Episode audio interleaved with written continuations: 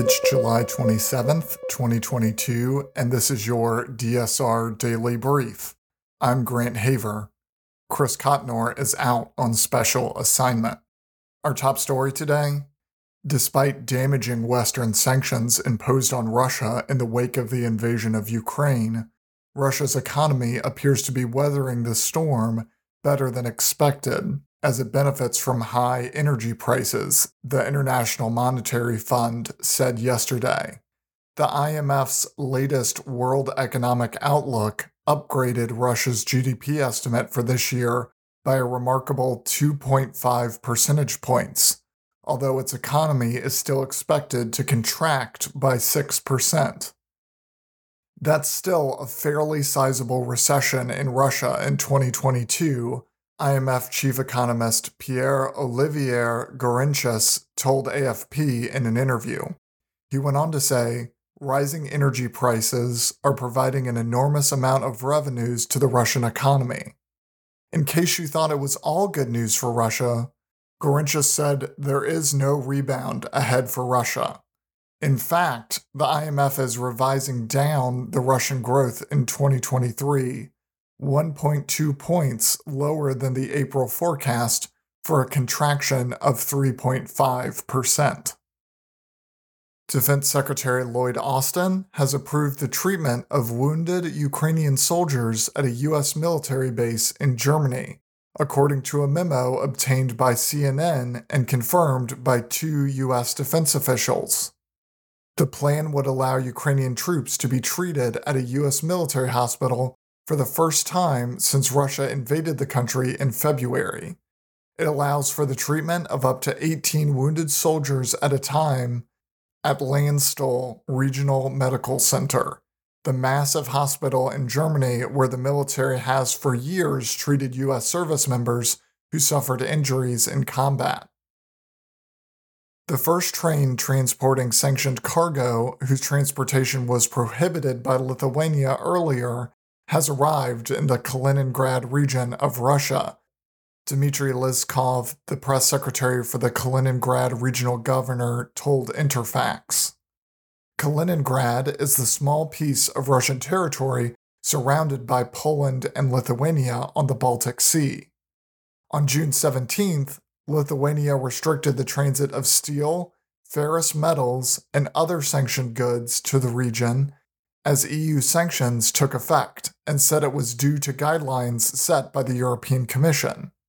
In response, Moscow made a serious diplomatic effort to resolve this issue and said that it would prepare resolute economic measures in retaliation.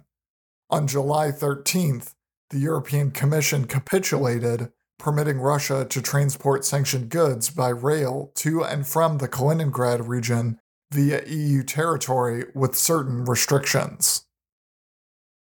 Elsewhere, President Joe Biden will speak with Chinese President Xi Jinping on Thursday, a White House official tells C N N, as tensions between the two countries rise amid reports that House Speaker Nancy Pelosi is considering a visit to Taiwan. The expected call comes as national security officials are quietly working to convince Pelosi of the risks her potential trip could pose during a highly sensitive moment between the self-governing island and China. Sources familiar with the speaker's plans say she is planning to visit in the upcoming weeks as part of a broader trip to Asia and has invited both Democrats and Republicans to accompany her. If she goes, she would be the first House Speaker to visit in a quarter of a century. A member of Viktor Orban's inner circle has resigned after the Hungarian prime minister spoke out against becoming peoples of mixed race. Zsuzsa Hegedus, who has known the nationalist Mister Orban for twenty years, described the speech as a pure Nazi text, according to Hungarian media. The speech took place on Saturday in a region of Romania which has a large Hungarian community. In it, Mister Orban said European peoples should be free to mix with one another, but that mixing with non-Europeans created a, quote, mixed-race world. Quote, we are willing to mix with one another, but we do not want to become peoples of mixed race, he said. During his speech, the Hungarian leader also appeared to make light of the Nazi gas chambers in World War Two when he criticized the E U's plan to cut gas demand by fifteen percent by pointing out that the past shows us Germany know how on that. We have the final results of the Tunisian constitutional referendum, and as expected, ninety-four point six percent of those who voted support the new constitution. However, fewer than a third of Tunisians actually cast a ballot. Tunisia's new constitution would give the head of state full executive control, supreme command of the army, and the ability to appoint a government without parliamentary approval. It would also weaken Tunisia's judiciary and remove checks on the powers of the presidency. If you listen to Next in Foreign Policy, you've heard me raising the alarm for a while about how a global economic downturn, COVID, and food shortages are a perfect mix for toppling weak democratic governments and the rise of authoritarians.